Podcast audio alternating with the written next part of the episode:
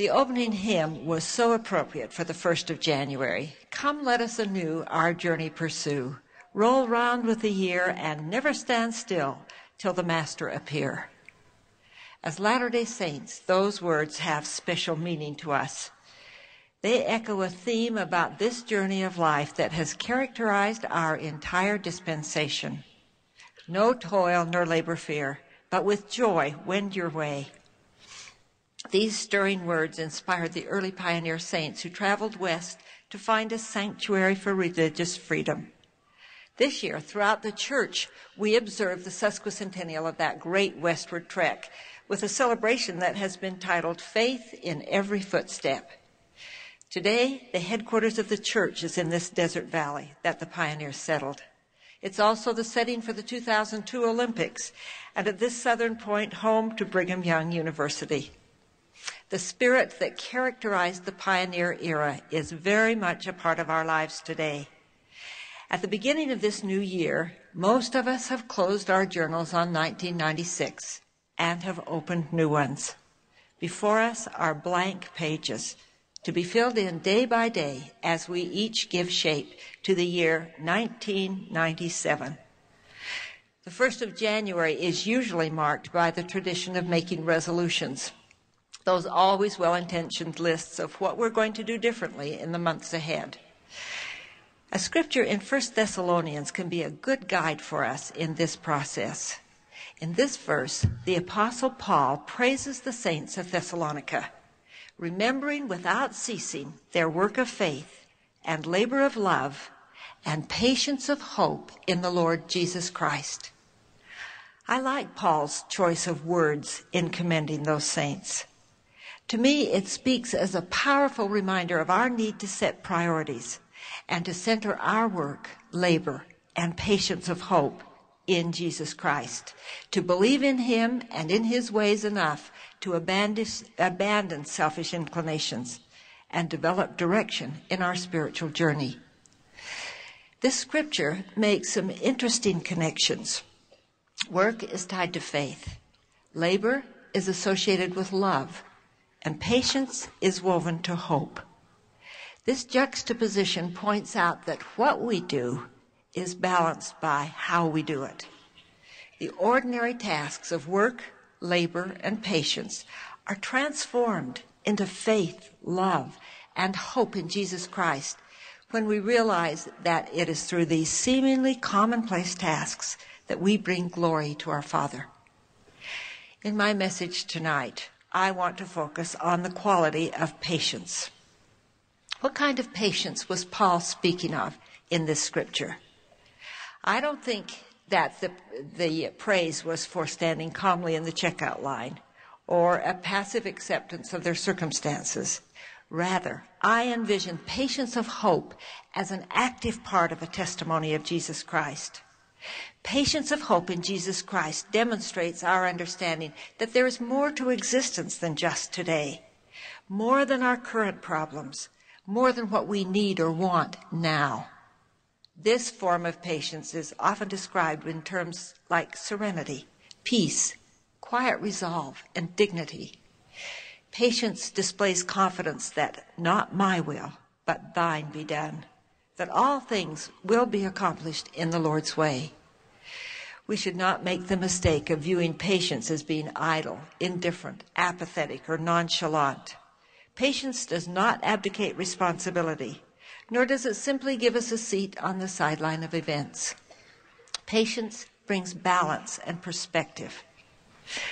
Think about it.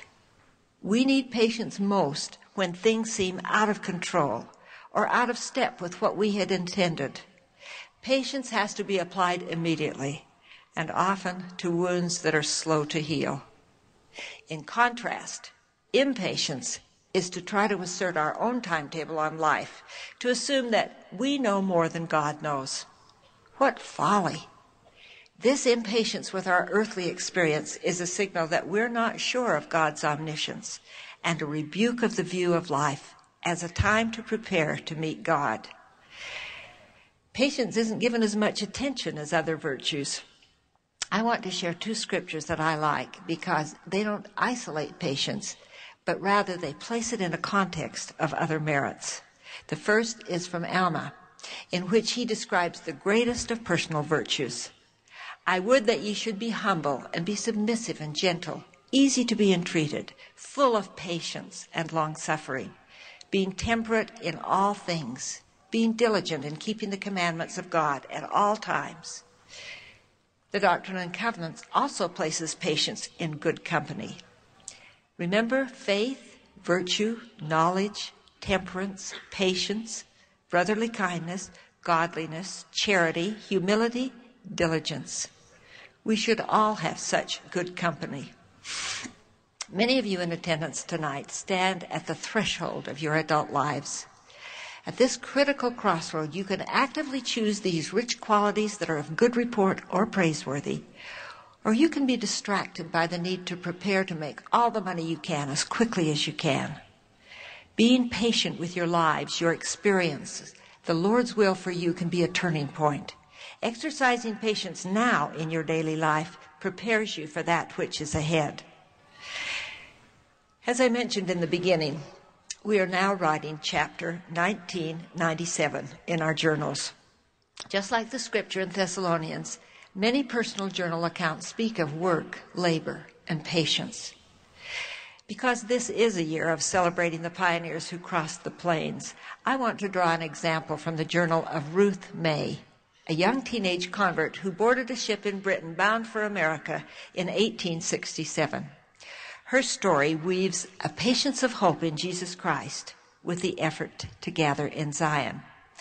She wrote of the excitement at the dock as the huge steamer slipped out to sea. It was an exhilarating moment filled with thoughts of the future and how good it would be.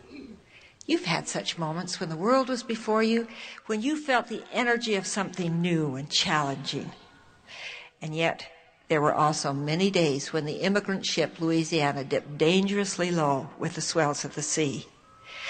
The old ship rolled and tossed, Ruth wrote of the inevitable storm.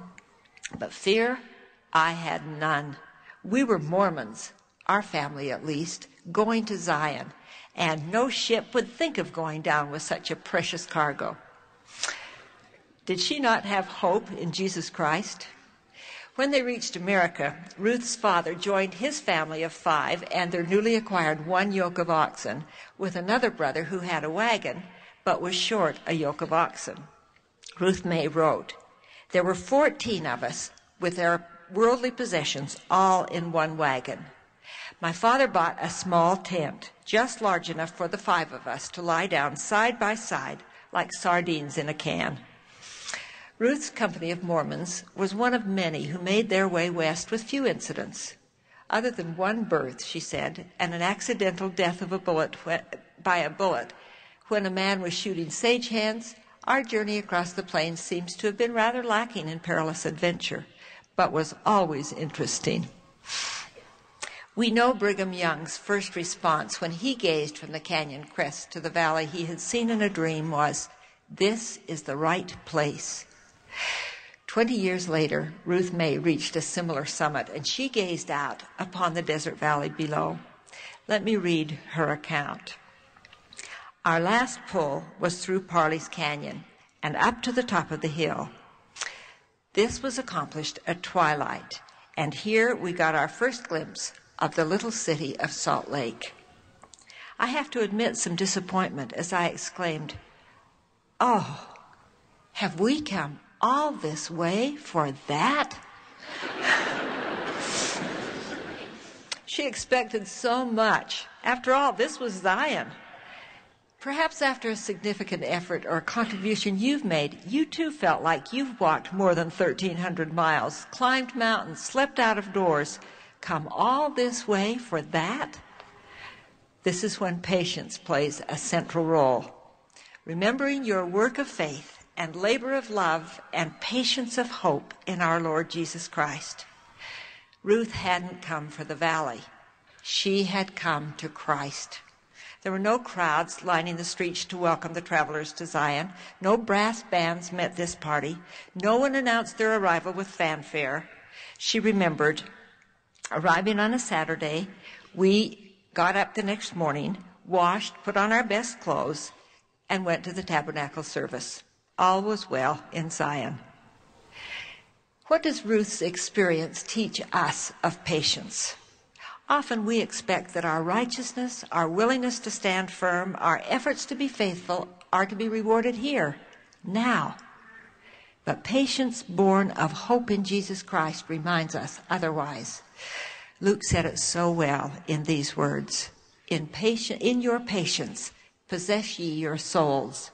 Ruth May initially was disappointed by the stark physical realities of her new desert home, but soon her hunger for spiritual purpose supplanted that momentary disillusionment. Like the early pioneers, brothers and sisters, we are on a journey, one that I hope is joyful. This is a great time to be on earth. It's a time of wonder technologically and a time of advancement in so many avenues of academics. It's a great time for the church. Look ahead to 1997.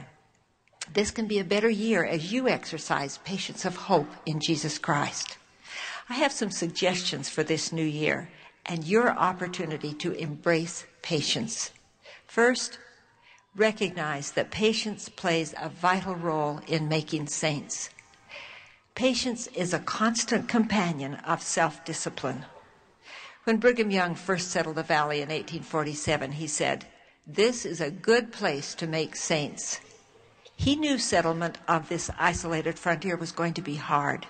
In the years ahead, people would learn patience in working in a harsh climate, patience with one another, patience with God's work, patience with their own fortitude.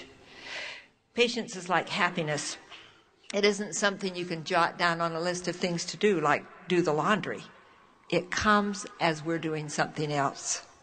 Patience can be lost or found everywhere at stoplights, in crowds, in long lunch lines, at the library when someone has failed to return the book you needed, when your roommate's problems become your problems, when you can't figure out that calculus problem and you've tried so hard. These are the everyday listings of patience at work. It takes patience to go on a mission and pray for someone to listen. Just listen. It takes patience to do your home teaching or visiting teaching or care for an elderly parent or a disabled brother or sister. It takes patience to recognize your mistakes and work to correct them, and patience to learn how to do something well. Patience is in short supply in so many lives and so critical in all of our lives. Elder Henry B. Eyring has told a story about his father, Dr. Henry Eyring, a renowned chemist and university professor who in his late 70s contracted bone cancer, which made movement difficult. As a senior high counselor in his state, he was responsible for the welfare farm. Dr. Eyring and his group worked a long, full day to complete the job of, we- of weeding a field of onions. The man weeding the row next to Dr. Eyring watched as this great university chemist pulled himself along on his stomach with his elbows, wrenching up the unruly weeds as he went. It was an awkward process and obviously painful. The cancer in his hips made it impossible for him to, heal, to kneel. Yet, as he dragged himself, he smiled, he laughed, he talked happily with his fellow members as they worked in that row of onions. Near the end of the day, after all the onions were weeded, someone exclaimed, Henry, good heavens, you didn't pull those weeds, did you? Those weeds were sprayed two days ago, and they were going to die anyway. Dr. Eyring laughed at the error that would have brought fury to so many people's lips. When Dr. Eyring told his son that story, Elder Eyring looked at his aging father and he said, How could you take it so pleasantly? At that point, Dr. Eyring said something that his apostle son will never forget. He said, I wasn't there for the weeds. Sometimes it will be hard to see where you're going, and you'll find yourself in the wrong row of onions. But remember this you didn't come for the weeds. They're merely what you're doing while you learn true patience. Observe the patience of Jesus Christ. Picture him patiently teaching the woman at the well, reaching out to lift Peter as his faith faltered, washing the feet of his disciples in the upper room. He taught patience as he was scourged, as he carried his cross, as he was hung among thieves. Second, know that trials and adversity teach and train us. Recognize them for what they are and how they will make us strong and effective. The experience of the prophet Joseph Smith in Liberty Jail, a filthy hovel, teaches us of patience. He had been taken from his home and young family with no promise that he might return. His people were being persecuted and tortured, driven from their homes, their farms confiscated. He was locked up in jail, helpless to do anything. He turned to the Lord and received this answer to, O God, where art thou? My son, peace be unto thy soul. Thine adversity and thine affliction shall be but a small moment. And then, if you endure it well, God shall exalt thee on high. This was a firm reminder to have patience and hope of Jesus Christ. In the Book of Mormon, Alma also speaks of the difficulties which beset his people when the hearts of many were hardened. Now, this was a great trial to those that did stand fast in the faith. Nevertheless, they were steadfast and immovable in keeping the commandments of God, and they bore with patience the persecution which was heaped upon them. I was visiting with a neighbor's family who had traveled to Salt Lake for the holidays. I asked how they liked their ward in their distant city, and Hannah said, Carrie likes it, but I don't. Sister Jack, I'm having a hard time. I'm the only Hispanic in the ward, and they're not friendly to me. They ignore me in the hallways, and sometimes I don't go at all.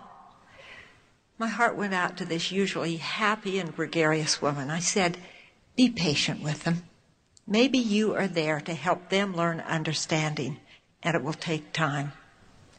Sometimes our pattern and response to difficulty is to circumvent the situation rather than to step back and try to learn from it. We become immersed in the circumstances and lose sight of the long range goal.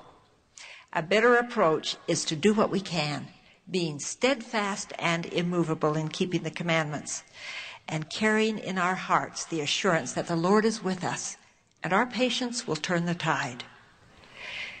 The scriptures often couple patience with the word long suffering. For instance, in Colossians we read, strengthened with all might according to his glorious power unto all patience and long suffering with joyfulness. Have you ever wondered about long suffering? It doesn't mean that patience is a painful process. To suffer in this context means to tolerate, to hold out, to allow, to nurture growth in ourselves and others. I do not equate long suffering or patience with submissiveness or lack of energy. Quite the opposite. This form of patience is persistent in reaching goals. Patience of hope is submissive only to the Spirit of the Lord. Sometimes the most important thing we do is suffer long on behalf of others.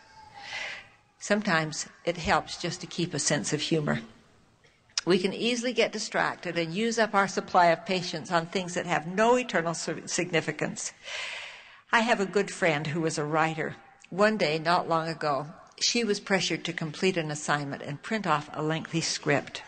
Her printer jammed so many times that after four hours she decided her next move would be to smash that machine to pieces. So she went to the kitchen to fix dinner. She put a can in the fairly new but unreliable electric can opener, and it went around and around with the blade not cutting open the lid. This was the last straw. She picked up the can opener, marched over to the garbage can, threw it away, and she felt much better. don't take too seriously the things that really don't matter. Third, the scriptures inspire us to be patient. In particular, they might remind us be patient with one another. In Romans, we read, For whatsoever things were written aforetime were written for our learning, that we, through patience and comfort of the scriptures, might have hope. This scripture brings comfort and it prompts patience of hope. Next time everything is unraveling around you, sit down and read the scriptures. The scriptures also include stirring examples of showing patience with each other. We're all familiar with the, the, account in Matthew when the king took an accounting of his servants and he found that one owed him 10,000 talents. He called the man before him and demanded payment, threatening to sell the servant, his wife, and the children for payment. The servant fell down and worshipped him, saying, Lord, have patience with me, and I will pay thee all. The king relented and forgave him the debt. The same servant then went out and found one of his fellow servants who owed him a hundred pence. And he laid hands on him and took him by the throat, saying, Pay me that thou owest. Listen to this plea. And the fellow servant fell down at his feet and besought him, saying, Have patience with me, and I will pay thee all. And he would not. The king hears of this act, and he calls the wicked servant before him, whose debts he had forgiven, and delivered him to the tormentors till he should pay all that was due him. The message to show patience to each other could not be more clear. At a particularly busy day during the Christmas season, a woman in my neighborhood, Marion, a mother of 12, was in line at a local specialty store picking up five smoked turkeys for her family gathering. Chatting with the woman behind her in line, Marion mentioned the size of her order, and the other woman quickly suggested that since she had only one turkey to pick up, that couldn't, and she was in such a hurry, couldn't she just step ahead with her order? My friend smiled and motioned the bustling shopper ahead. Then the next woman in line said, I'm in a huge hurry as well, and I have a long way to go, and since you're picking up so much more than I, couldn't I just pick up my order too? My friend nodded again. When she finally reached the counter, the clerks looked at her and said, We watched what happened and how you handled it. We want to give you these turkeys at half price. In Romans, we read, Be like minded one toward another, according to Jesus Christ. Patience with hope in Jesus Christ means we follow his example in the way we treat each other. Have you ever taken advantage of someone's good nature? How many times have you wanted to fall before your friends or fellow members of the church, those with whom you work or live, and say, Have patience with me? Others may have bad days too. Be patient. Don't be like the servant in the story in Matthew who took the man who owed him by the throat. Show love for those who, who use you or fail you. Reach out to those floundering in their mistakes. Give them a hand. The early pioneers had to cross the plains to reach Zion, but we can have Zion right where we are by sharing with each other pure, patient hearts. Patience is an expression of spiritual maturity. Patience brings balance into our lives. Ruth May and her fellow pioneers sang All is Well on the Plains by Firelight. Today, that song is sung in dozens of foreign languages in small and large congregations around the whole world.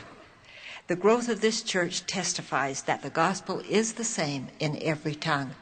We have a bold and endearing message for the world, and when it is shared, it changes lives. People grow and mature in spiritual ways, and they become closer to God. This fall, I visited Mongolia.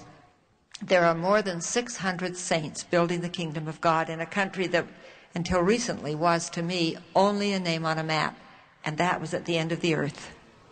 These people are accepting the gospel, and the Spirit is with them, and they too sing, All is well. They have no chapel and no stakes. There are a handful of proselyting missionaries and some wonderful couples helping establish the work through teaching English at the universities. The Mongolian saints are just beginning their journey to Zion.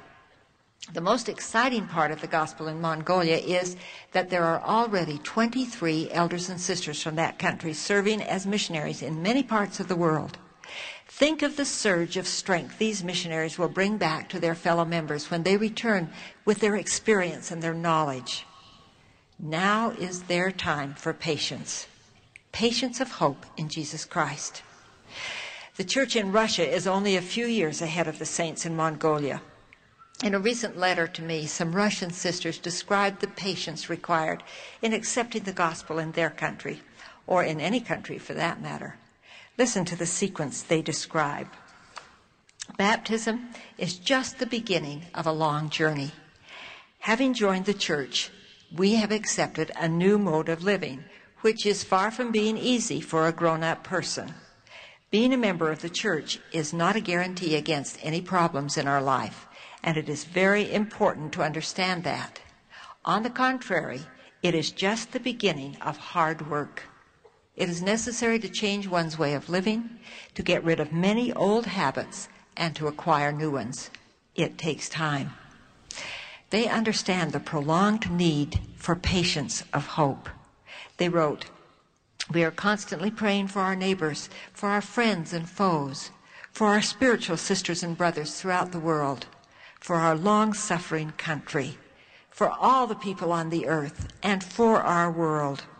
We believe the Lord God hears the prayers of the righteous people, and we are doing our best to fulfill the commandments, to regularly attend our Sunday meetings, to find joy in serving in our callings, to love our neighbors, and to strengthen each other and our families. It is a great blessing for us that the only true church, the Church of Jesus Christ of Latter day Saints, has come to us in Russia.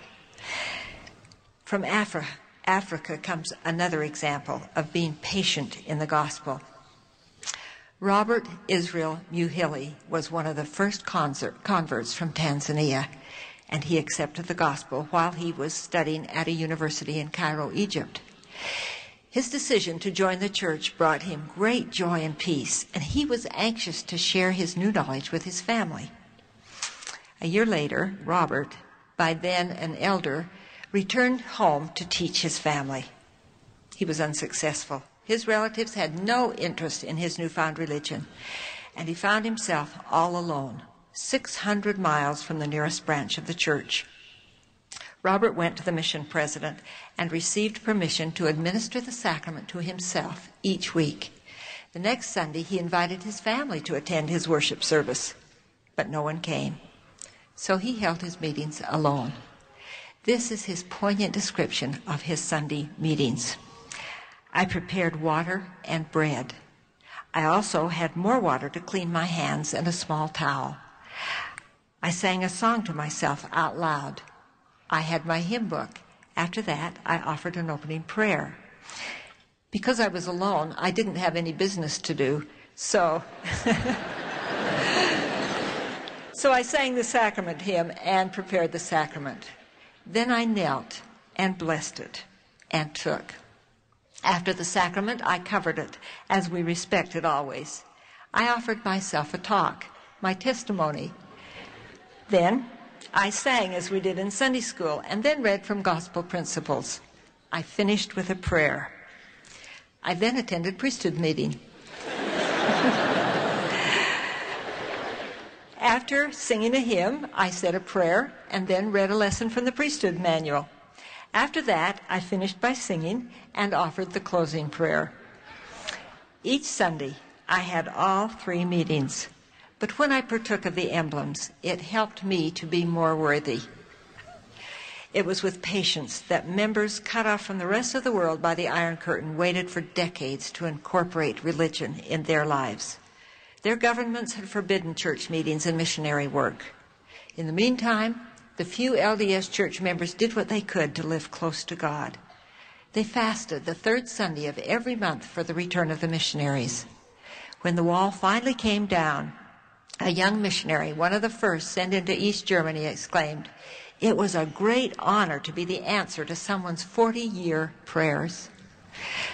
Temples, too, have brought blessings to those who have waited patiently.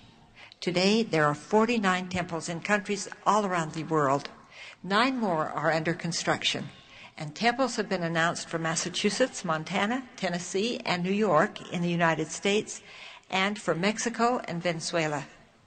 Already the sisters in Russia pray constantly for the continued growth of the church there so that a temple might be built in that land.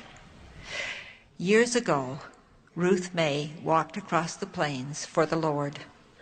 Today, a young man in Africa sits alone, holding his Sunday services and renewing his covenants. The saints in Russia and Mongolia are holding fast to the gospel. The spiritual principle of patience is exercised by them all. They reflect what is said so well in Hebrews. Let us run with patience the race that is set before us. Run with patience suggests determined movement. Each one of us can cross the finish line. This year, focus your attention on strengthening the quality of patience.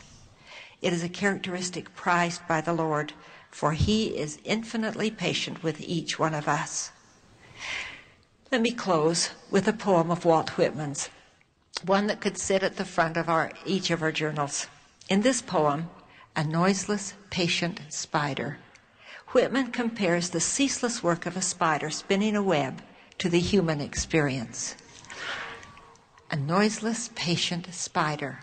I marked where on a little promontory it stood isolated marked how to explore the vacant, vast surrounding. It launched forth filament, filament, filament out of itself, ever unreeling them, ever tirelessly speeding them. And you, O my soul, where you stand, surrounded, detached in measureless oceans of space, ceaselessly musing, venturing, throwing, seeking the spheres to connect them, till the bridge you need will be formed till the ductile anchor hold, till the gossamer thread you fling catch somewhere, O my soul. Ceaselessly musing, venturing, throwing, seeking, these are the works of patience, till the bridge you will need be formed. That bridge is the patience of hope in Jesus Christ, and it reaches to heaven across our mortal life, this ocean of space. The new year is before us. It brings the promise of a host of new experiences, and it brings challenges, joys, and sorrows. These are the building blocks of our souls, so we will take back with us to our Father in heaven only those things that reside inside. The little spider launched forth filament, filament, filament out of itself tirelessly until the anchor hold. Patience of hope in Jesus Christ is like those gossamer threads, strong enough to catch and hold securely and anchor our souls to Jesus Christ and all eternity. In the Doctrine and Covenants, we are told, Ye are not able to abide the presence of God now, neither the ministering of angels. Wherefore, continue in patience until ye are perfected. May we seek that blessing and be patient in the process, is my prayer in the name of Jesus Christ. Amen.